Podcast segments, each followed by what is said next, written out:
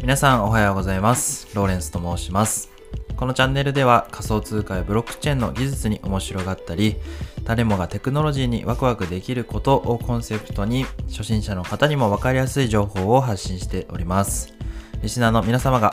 共感できて学びを楽しむことができるをテーマに、毎朝7時半にお送りしております。今日もよろしくお願いいたします。えーと、月曜日始まりましたということでね、えー今週も頑張っていきましょう。えー9月ね、えーと、6日ですね、月曜日。うん、ちょっとね、天気悪いんですけどね、え体調に気をつけつつ肌寒いですが、え頑張っていきましょう。えーということで今日の話題なんですけども、海外で話題になっている NFT をご紹介しますということでお話ししていきたいと思います。えっ、と、海外でですね、あの、ルートという NFT が話題になってまして、あのディクリプト、海外の記事のディクリプトのサイトをですね、今見ながら、えご紹介させていただこうと思います。What is Root? ということで、The Surging Ethereum NFT Role Playing Phenomenon ということで、あのルートってなんだろうっていうね、あの記事なんですけども、まあ、見た目はですね、あの黒い背景画像にこう白い文字で武器とか防具とかアクセサリーの名前が書いてあるっていうただのその画像の NFT だけなんですよ。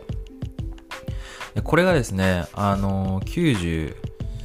95万ドルとかそういう 金額で、まあ、売買されてるということでもうただのこの黒い背景の白い文字の画像が95万ドルってね、えーなんでだろうっていうことでこのルートっていうものをですね今日はご紹介させていただこうと思いますでえっともう一つ紹介したい記事が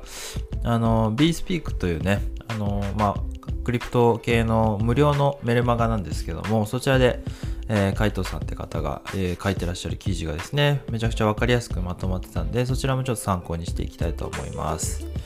えまずはね、ルートということなんですけど、まあ、8つのアイテムを、まあ、オンチェーンで、ブロックチェーンに保存した NFT ですよということで、オンチェーンでっていうのは、まあ、えブロックチェーンに、まあ、情報として保存をこうされているっていう意味ですね。で、あのーウェブのそのブラウザーでこうなんて言うんでしょう直接 NFT を見に行くっていうのは、まあ、そのできるのかな？えっ、とこのルートを作るときは Web ブラウザでこう作ったりっていうのができなくてそのイーサリアムの、まあ、ブロックチェーンをこう直接いじってですねあのこう保存するっていう方法を取らないと、えー作ることができないっていうふうに言われています。ちょっとねこのなんて言うんでしょう知ってる人じゃないとやり方がわからないっていうね。僕もちょっと言われただけではよくわかんないんですけど、まあ、それ細かい話は置いといてねこの戦利品っていう意味がルートっていうのにはあるらしくてこう、ね、冒険者をテーマにした、まあ、以下のようなアイテムが NFT になってますということでね武器とかえっと胸部装甲えー胸のね、アーマーみたいなものですね。で、ヘッドアーマーとか腰の防具とか、フットアーマー、ハンドアーマー、え首飾りとか指輪ですよっていうね、まあ、こういう感じなんですね SVG っていう企画の画像で出力されるっていうことなんですけどもまあレア度をねこう確認できるあのまあ、サイトみたいなのも公開されていてでこれはね最初無料で誰でも8000個まで、えーこうミントすることがミントっていうのはこう NFT を発行することができたっていうことでね。でフェアミントっていう風に海外では呼ばれてるみたいなんですけども、まあ、今は全て NFT が発行された状態になっていると。で、えっ、と、またモアルートといって NFT がね、また発行できる状態にはなってるそうなんですけども、えっ、と、そのオンチェーンにね、情報が格納されているので、拡張性という部分がですね、プロジェクトを作りやすくなっていて、えーその派生した、まあ、このルートに書いてある防具を登場させるゲームを作ったりとか、え売買させるオープンマーケットを作ったりだとか、まあ、そういうですね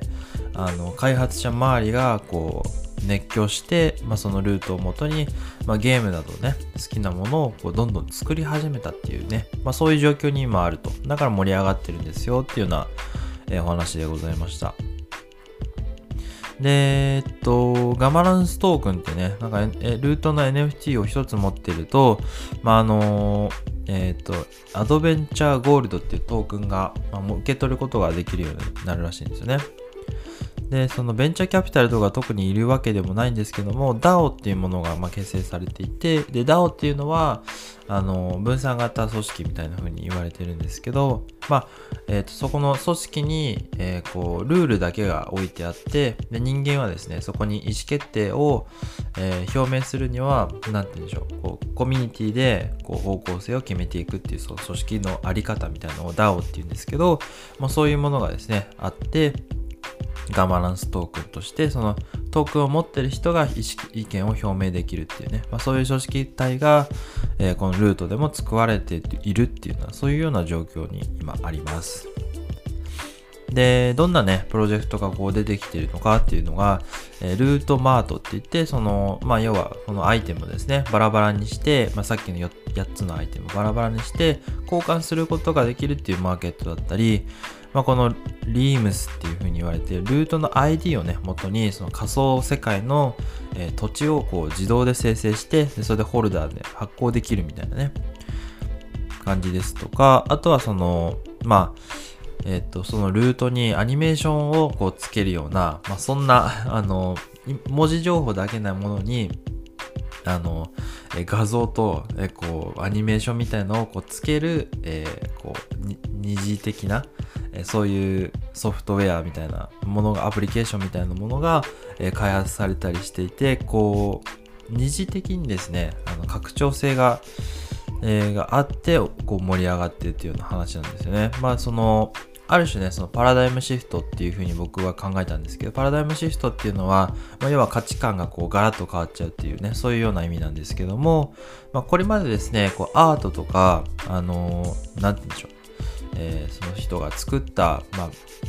クリエイターが作った作品に対してその、まあ、NFT というね、技術を使ってこう価値をね、与えるっていうような、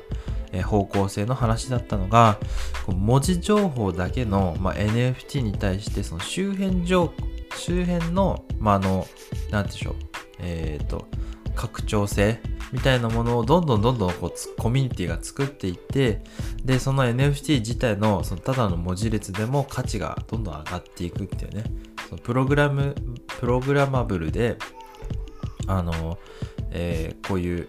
なんて言うんでしょう、マーケットプレイスとか、えー、こう交換できたりとか、ゲームの中でそのアイテム使えるようにしたりとか、そういうのですね、後からこうどんどん、作って広げていくっていうね、あの、アートではできなかったような、まあ、流れとか価値観のこう変化みたいなものが、え、生まれているので、え、非常にこう、今後のその NFT を占うものになるんじゃないかということで、結構その話題になっているっていうような状況ですね。で、この NFT を発行することは、まあ、イーサスキャンっていうのを使えばできるみたいなんですけども、あのー、まあ、ガス代がね、かかるっていうことで、ガス代はね、え、まあ、もちろんイーサで払わなきゃいけなくて、今イーサの価格めちゃくちゃ上がってるので、えー、高額なガス代を払わないと、この NFT 作れませんよっていうようなお話ですね。いくらぐらいなんだろうな。多分1万円とかもっとかかるんじゃないかな。えっ、と、作る、終わる、作り終わるまでにね。まあ、そんな状況でありますと。もしね、あの、 Decrypt の記事も今参考にしてるんですけども、興味のある方は概要欄にリンクを貼っておきますので、えー、ぜひチェックしてみてください。今日は以上でございます。え無料のオンラインサロンクリプトユニバーシティでは仮想通貨やブロックチェーンの技術に面白がったりしながらテクノロジーを楽しく学んでいくことができます。え興味のある方はですね、概要欄のリンクからぜひチェックしてみてください。そしてね、同じ名前の YouTube チャンネルも行っております。昨日のね、夜に、えー、こちらの YouTube チャンネルを、えー、YouTube チャンネル、えー、オンラインサロンの、え中身をご紹介する動画をアップロードしましたので、えそちらもぜひご覧いただければ、まあ、あの、5分か10分弱ぐらいで、その内容を紹介しておりますので、ぜひご覧いただければと思います。よろしくお願いします。チャンネル登録もお待ちしております。それではね、今日も、自分の大好きなものに没頭していきましょう。ローレンスでした。ではまた、バイバーイ。